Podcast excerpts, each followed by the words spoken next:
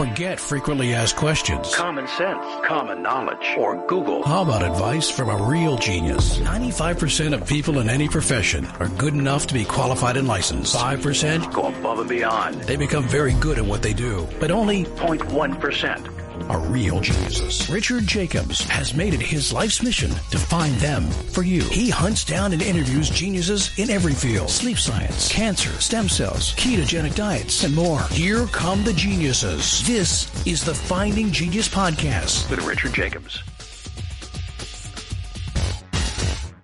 Quick note before we begin the Finding Genius Foundation, as part of the Finding Genius podcast, has recently completed a book about understanding viruses. So the creation of this book was to interview a hundred virologists, ask them a lot of deep, difficult questions, take the most difficult questions, and then re-interview the top 25 or so and ask them the hardest questions I could think of.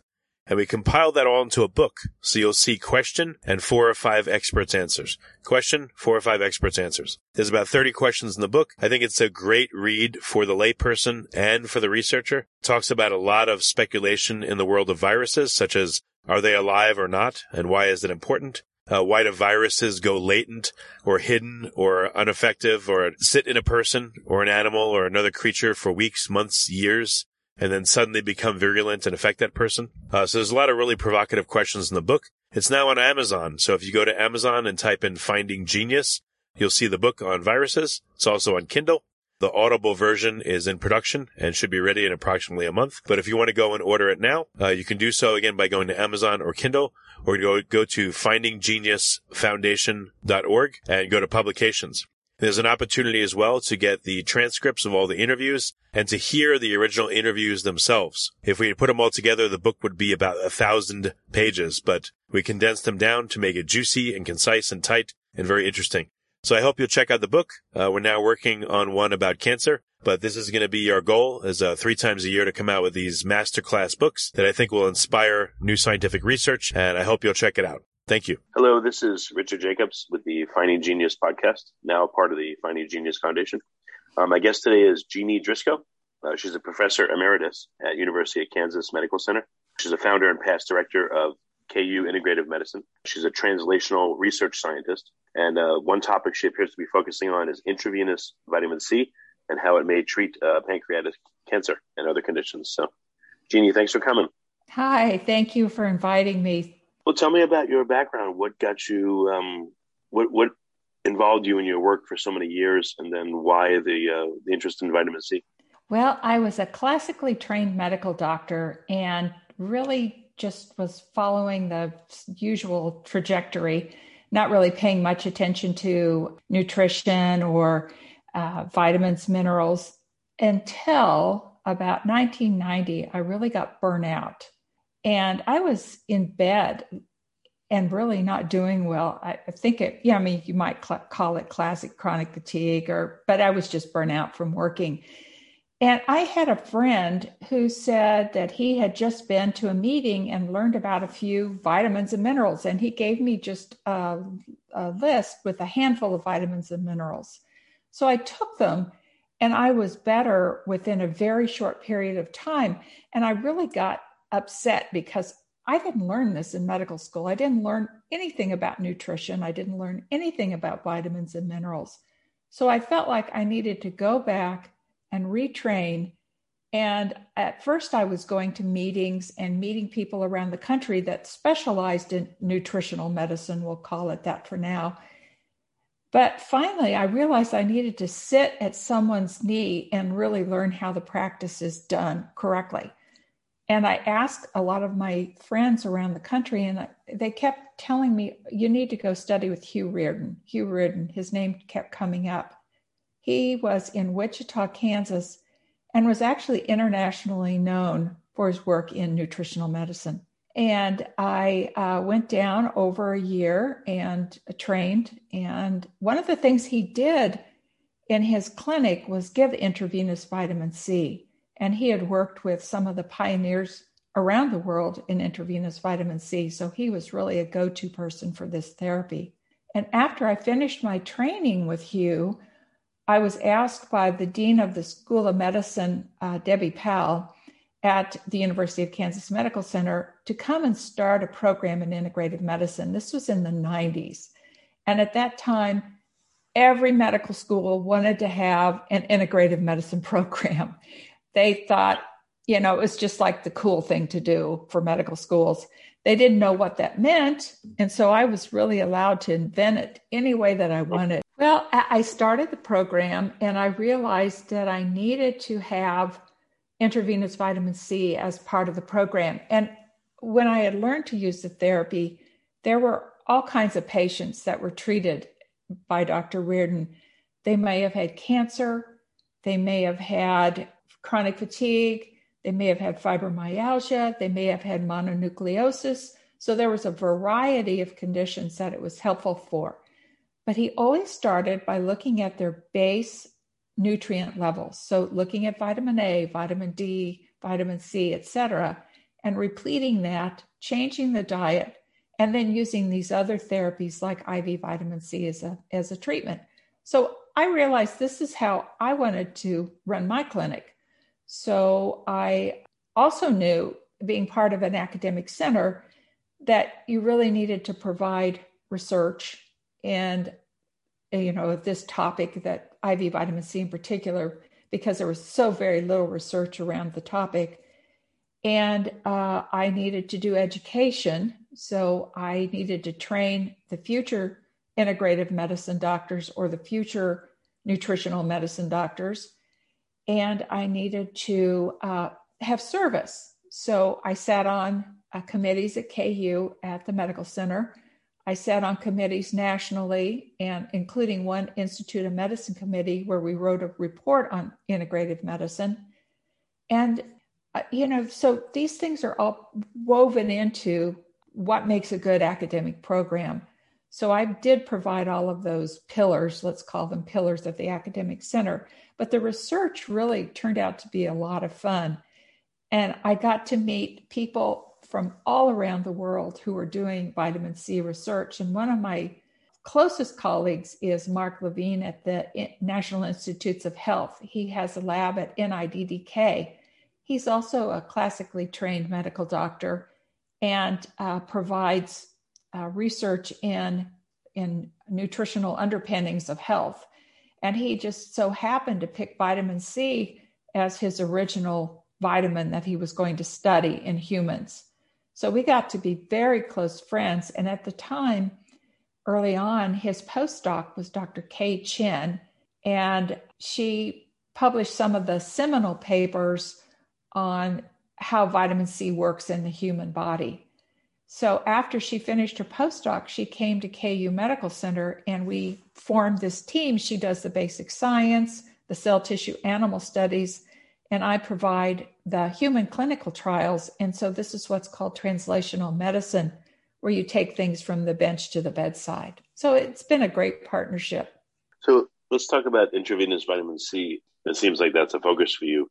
What conditions is it used for, and why does it work? What's what are the mechanisms of action for it?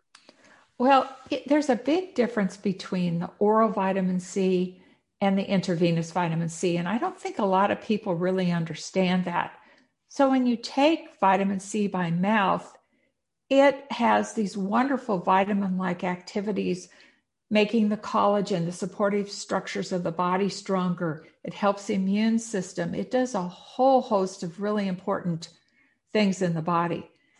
Uh, but when you take it in the vein, it no longer has that pure vitamin like property.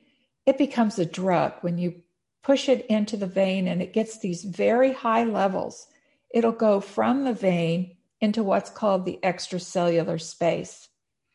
And in the extracellular space, it becomes something called a pro-oxidant. So it's no longer an antioxidant fighting that oxidative damage.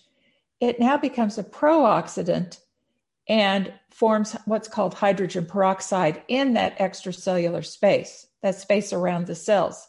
But this doesn't happen in the bloodstream. The body protects itself very, very well. So this only happens in the extracellular space.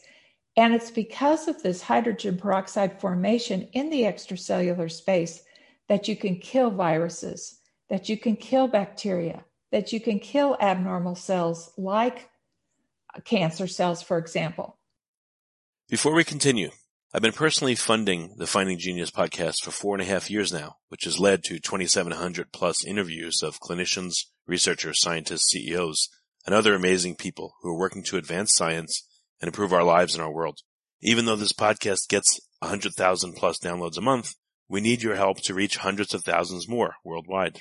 Please visit findinggeniuspodcast.com and click on support us. We have three levels of membership from 10 to $49 a month, including perks such as the ability to see ahead in our interview calendar and ask questions of upcoming guests, transcripts of podcasts you're interested in, the ability to request specific topics or guests, and more. Visit findinggeniuspodcast.com and click support us today. Now back to the show. So most of our research has been in cancer. Uh, we looked at ovarian cancer. We've looked at pancreatic cancer. We're now doing a study in bladder cancer. So those are some of the gives you some of the ideas of, of how vitamin C can be used. But we're really interested right now in uh, COVID 19, in SARS CoV 2, the virus that causes COVID 19, and finding out if IV vitamin C can be given to help with the uh, actual killing of that virus. So we're doing initial cell tissue work right now and starting animal studies. But what I would like um, to emphasize, to, I want to go back to this idea of the oral versus the IV. And some people think that if they take enough oral vitamin C, they that it can be equivalent to the IV vitamin C. But the body's mechanism won't allow that from happening. And there are some manufacturers that actually say, oh, you take my form of vitamins of oral vitamin C and it's equivalent to IV vitamin C. And that's a marketing scam. That's not true. Yeah, why are they so different? What's the difference there? Well, the body really handles the vitamin C in a very specific way. So when you take it by mouth, it becomes, it goes into the gut, and there are transporters in the gut that allow just a little bit of the vitamin C to cross over into the bloodstream. And so it's controlled. The body doesn't like to flood the, itself with a lot of vitamin C, so it's tightly controlled. And then as soon as it gets into the bloodstream, it's picked up by the kidneys and excreted. So not enough of it gets out of the bloodstream to be able to go into that extracellular space. But when you inject it in the vein, it bypasses the gut, it bypasses that tight control. And so you can get a thousandfold more vitamin C in the bloodstream than you could by taking it by mouth. So that therein lies the difference. And you said it forms uh, peroxides preferentially not in the blood, but in the interstitial fluid. That's correct. So in that that space, that fluidy space around all the cells. And then what's so interesting is the hydrogen peroxide is what's called a, a promiscuous molecule. It does all kinds of things that we can't even follow it. It's so fast, but it it can go into inside the cell and it can cause uh, reduction of the energy currency, the ATP. It also can cause double stand, stranded DNA breaks, which can kill an abnormal cell. Now, what's so interesting about this is in a normal cell and around normal cells, you have machinery to break down that hydrogen peroxide. So it can't damage normal cells. But those abnormal cells are really much more primitive and they don't have all that machinery to break down the hydrogen peroxide. So the hydrogen peroxide gets taken up and in this abnormal cell can't be broken down. And so then the hydrogen peroxide goes to work wiping out the ATP, breaking down the DNA, and causing the cell to die. But it only preferentially affects cells that have turned cancerous is your observation? If you like this podcast, please click the link in the description to subscribe and review us on iTunes. Uh, yes, and we've shown that in cell tissue work and in animal studies repeatedly, and that our studies have been repeated all around the world and shown to be re- being able to be replicated. So it's not just a one off kind of a thing that we've seen by chance. This has been replicated around the world. So, what's been observed clinically uh, in people that have cancer? Like, what's the protocol? How many IVs do they get? Do they get weekly or monthly? And what, oh, what's observed so, in a one time scale? Yeah, that's really a great question.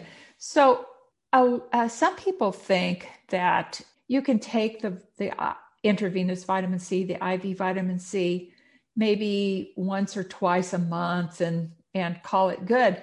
But really, it has a very slow, progressive action.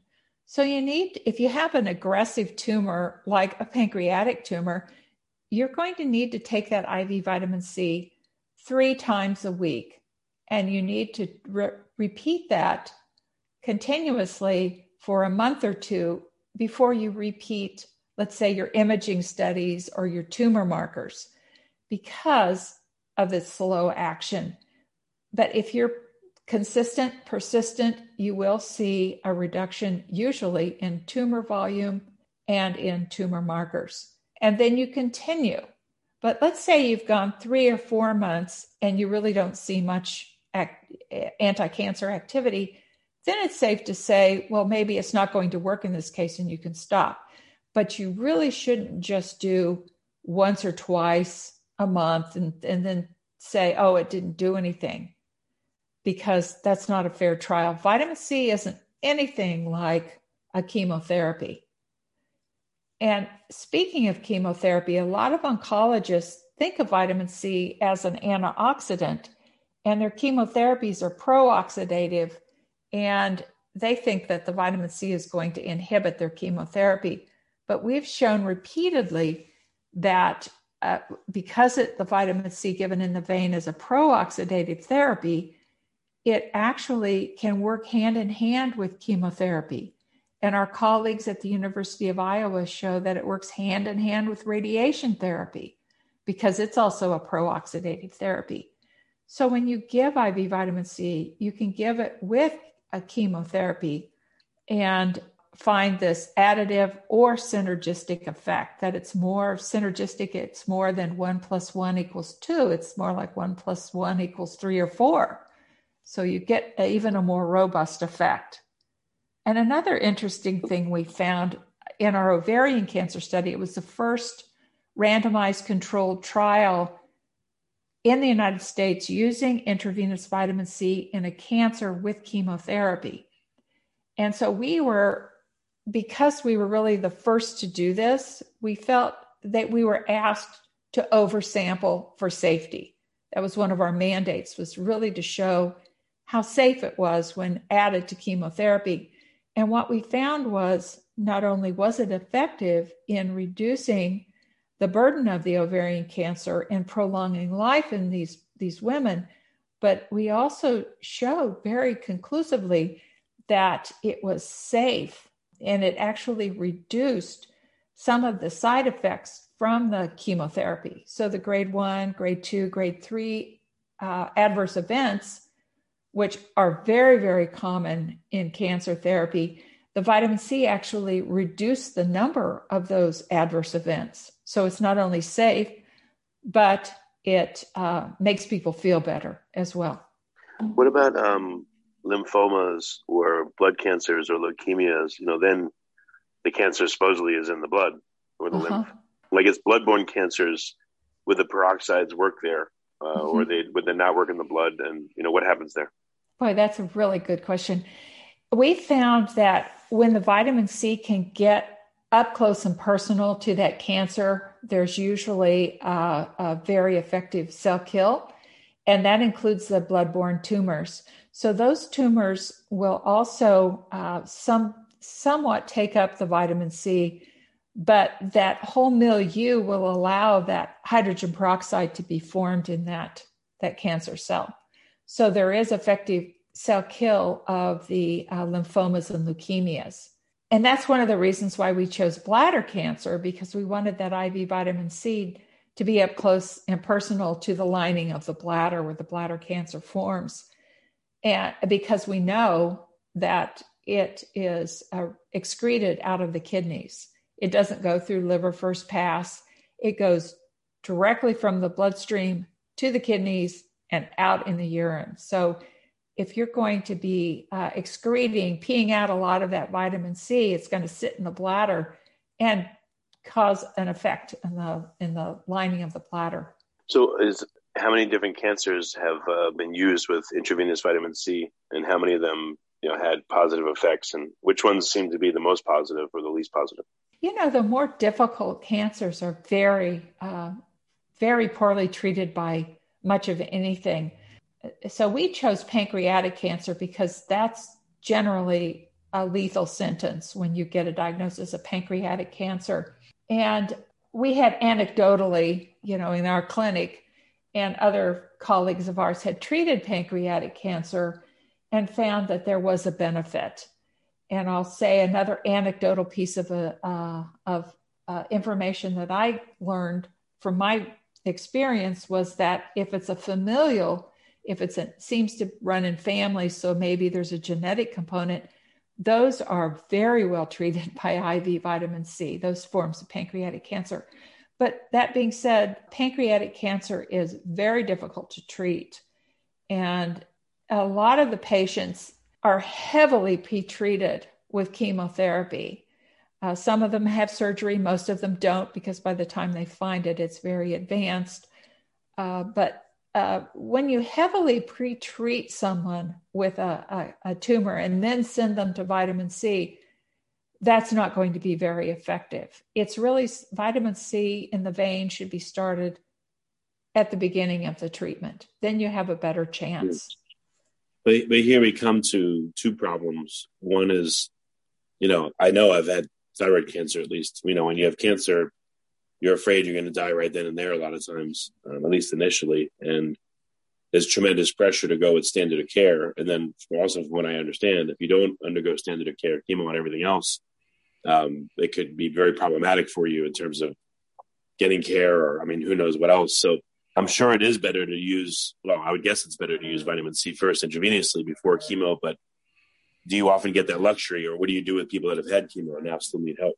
We have treated relapsed patients that have gone through their standard of care. We had, uh, because of our ovarian cancer research, we had a lot of women come to our clinic that had gone through the six month paclitaxel carboplatin treatment, failed, which they often do, and um, and then started up with uh, an adjuvant chemotherapy and added the IV vitamin C, and had uh, you know again this is anecdotal but it, it can be helpful. But if you're heavily pre-treated, the FOLFIRINOX, the FOLFOX that they're giving to the pancreatic cancer patients now, even the youngest patients, it's very difficult to go through. And, you know, if you've gone through that heavy cancer treatment like that, then coming in when you relapsed again, it's it's probably not a good idea. Well, what's um have you been able to compare side by side people that have had chemo and then get the vitamin C versus haven't had it, and how much better are the effects, or do they completely go away, or do they become negative? We have had some patients that there's their tumor has resolved with the IV vitamin C with added to their chemotherapy. Uh, this was in uh, trials. Uh, we've also had people that that didn't respond very well. So it's all over the map, and I, it's not a simplistic story, I don't think, because it isn't just the IVC and no IVC, but there's a whole bunch of other things that need to be done. Uh, like, what are you eating? How's your diet? How's your lifestyle? Are you exposed to environmental toxicity in your home or wherever your work, whatever? And so these are things that we have to look at globally with patients. And so, is it, you know, on the margin, is it just the IV vitamin C, or is it this whole treatment package? And those are some of the things we try to tease out, of course, in clinical trials, where you have patients that you don't influence their diet, you don't influence their um, lifestyle. So uh, when we, in, our, in some of our, and again, these are small trials. The, they're, this research is really, I would say, in its infancy. Uh, but those patients that have had the intravenous vitamin C with their chemotherapy um, we have shown prolongation of life and improvement in in the quality of life. Okay, no, that's excellent. Are there any other intravenous vitamins that could be used, or are they dangerous for some reason? I know I know some are fat soluble, some uh-huh. are are water soluble, but are there any other water soluble ones that could be used, or or even fat soluble ones in small amounts in a cocktail? Uh, you know, that's something that we've looked at after a fashion because that's something that's very important. So let me talk about two things. One is glutathione, and the other is uh, chelation therapy. So uh, let's start with the chelation therapy. When you think of uh, chelation, that just means something that's in the body that or in nature that can bind a metal and either remove it or use it, whatever. So it's kind of a generic term. But since the 70s, there's been a practice called chelation therapy, and that's been pretty much co opted. The term chelation therapy has been pretty much co opted by the use, and it's a very specific chelator called EDTA. Now, it isn't just this chelator in the bag that, that the doctors are using for cardiovascular disease, let's say. There's other components in that bag. There's vitamin um, C, for example, there's seven grams of vitamin C. There's magnesium. There are a number of the B vitamins. Uh, there's um, sodium bicarb to buffer the pH. So there's this cocktail in this bag that got called chelation therapy. And so eh, the reason I bring this up is that it's all of these nutrients that are probably having the effect where it's found to have an effect. And then, so that might be a good thing, right? So you add these things in a cocktail and you can infuse them. But then on the other hand, in cancer care, when you're giving IV vitamin C as a pro-oxidative therapy, you don't want to add something that's an antioxidant. So for a long time, a lot of the cancer doc, onco- the uh, integrated cancer doctors were adding glutathione to the IV vitamin C concoction. And that glutathione is a very powerful antioxidant, and it's very important for breaking down hydrogen peroxide. So if you're giving IV vitamin C as a cancer therapy, you don't want to give the glutathione at the same time. And that's that's what was happening. The glutathione can be very helpful. There's a, a condition called neuropathy where when you get the chemotherapy, you can get numbness and tingling of the hands and feet and you know some other side effects from the chemotherapy and the glutathione seem to help with those side effects. So it does have its place, but it's just not something you'd want to give hand in hand with the vitamin C. Now, to your question, are there other things that are a concern? And yes, there's also something called alpha lipoic acid that's being being given routinely by integrative oncologists with the vitamin C. And again, alpha lipoic acid is a very powerful antioxidant. It can uh, it's a it's a very uh, it's a wonderful antioxidant. It helps with li- uh, liver toxicity. It can help with uh, mushroom poisoning. Uh, that's why they give uh, because it'll form alpha lipoic acid and, and help with glutathione production. So the question we have is alpha lipoic acid important to give with intravenous vitamin C, or should it be given on another day, uh, like the glutathione? So that's a study that we're going to try and get done this year. But in terms of the fat soluble vitamins like vitamin D, you'd only want to use a little bit and you wouldn't want to do it two or three times a week like we do with the water soluble vitamin C. So that was actually a very good question. And I may. That's the only difference I know of in vitamins is fat soluble versus water, water soluble. I know there's, there's many other differences, but. That, that's all I learned in medical school too. And uh, nutrition was an, optim, uh, an optional course, and it was held on Saturday morning. Now, what medical student is going to get out of bed Saturday morning? well, if you think about it, let's say you live, you know, like 85 years, the only inputs to your body are food, water, and air. But of course, medical science says that has no bearing on the body, which is, know, it's kind of funny if, if you put it that way, you know? It's like it's so simple in people's minds even though it's a very complicated story. It's so simple that most doctors think, well, how can that be important? How can food or how can vitamins and minerals be important? Well, they just don't understand their biochemistry. They learned it in medical school and promptly forgot it. Yeah, I mean, again, what else keeps you alive your whole lifetime? That. So, I mean, I, I don't see how it could not have a tremendous bearing on your body. It makes no sense. Absolutely. So, I mean, you mentioned way earlier in the call that you know censorship and fines and all the other stuff. So, uh, clinically, can this still be done? How is it done? Is it done like on the sly, or what? What do, what do you have to do? Is it outside the U.S.?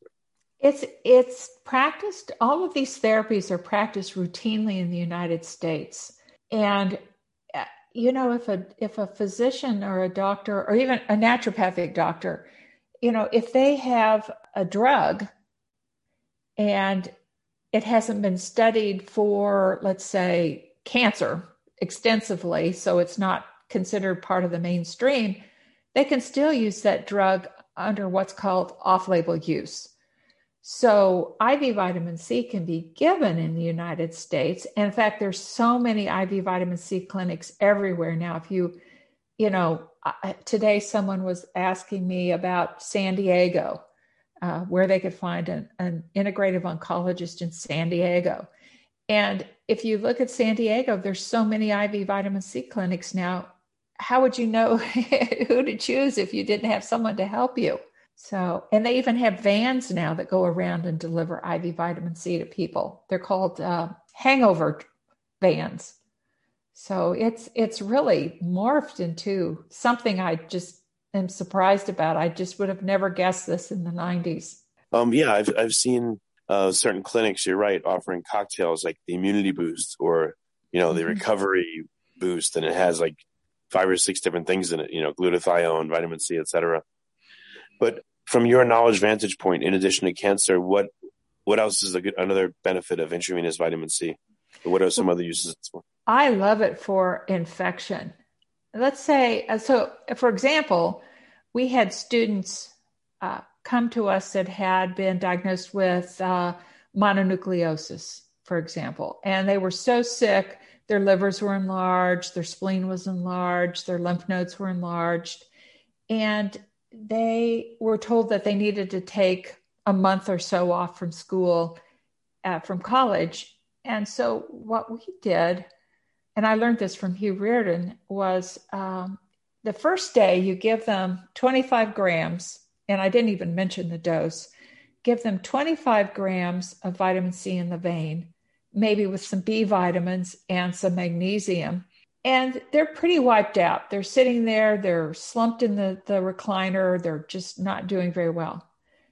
The second day they come back for their second dose, we might give them 25 or 50, depending. And the second day, they brought their video games with them. So they're engaging with their phones or whatever. The third day they come back, they're bringing their schoolwork with them.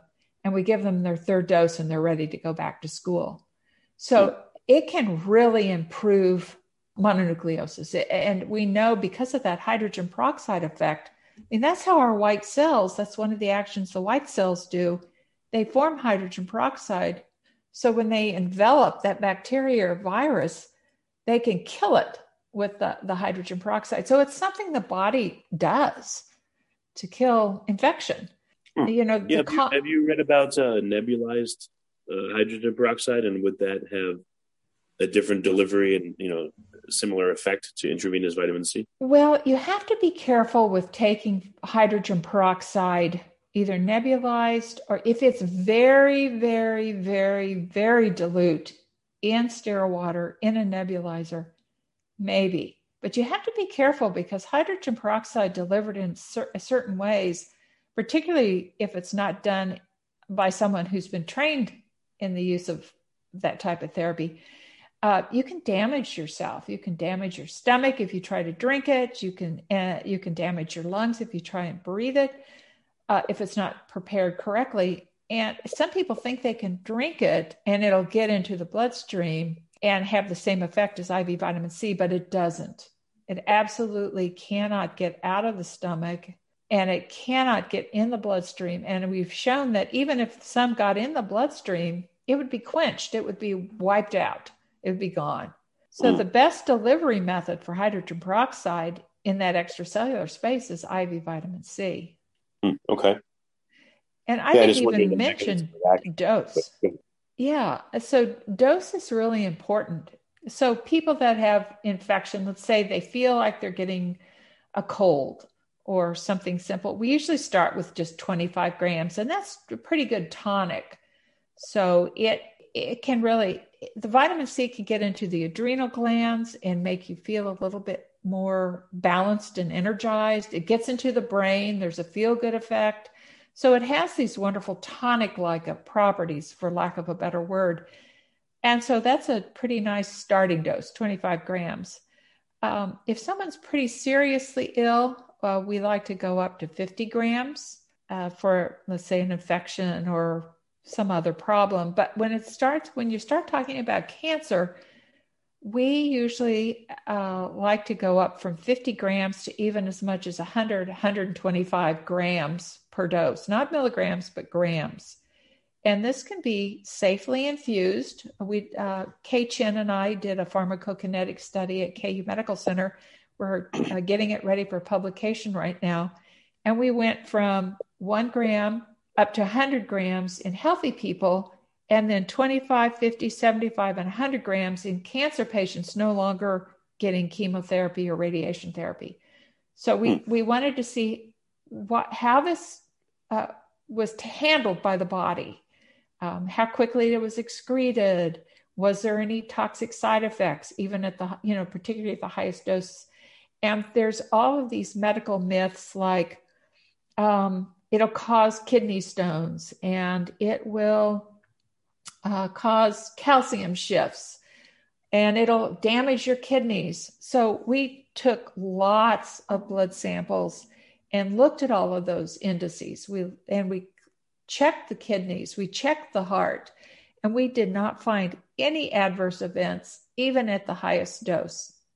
So uh, I, you know, that we've got to get that paper published here pretty quickly. But um, it was it was an important paper. So what, what I'm saying all of this is that even at the highest doses, vitamin C seems to be very safe. It's a remarkable drug. No, that's excellent. What What do you think is going to be possible over the next you know couple of years with the intravenous vitamin C? Where is this well, headed? What we're doing now is looking at a cell tissue and animal model of uh, SARS CoV 2, a COVID 19 animal model.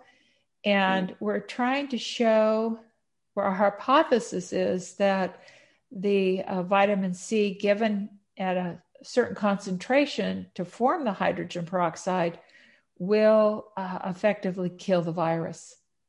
So we're hoping that we can go on to clinical trials in humans the climate is not very friendly right now to uh, nutrition support.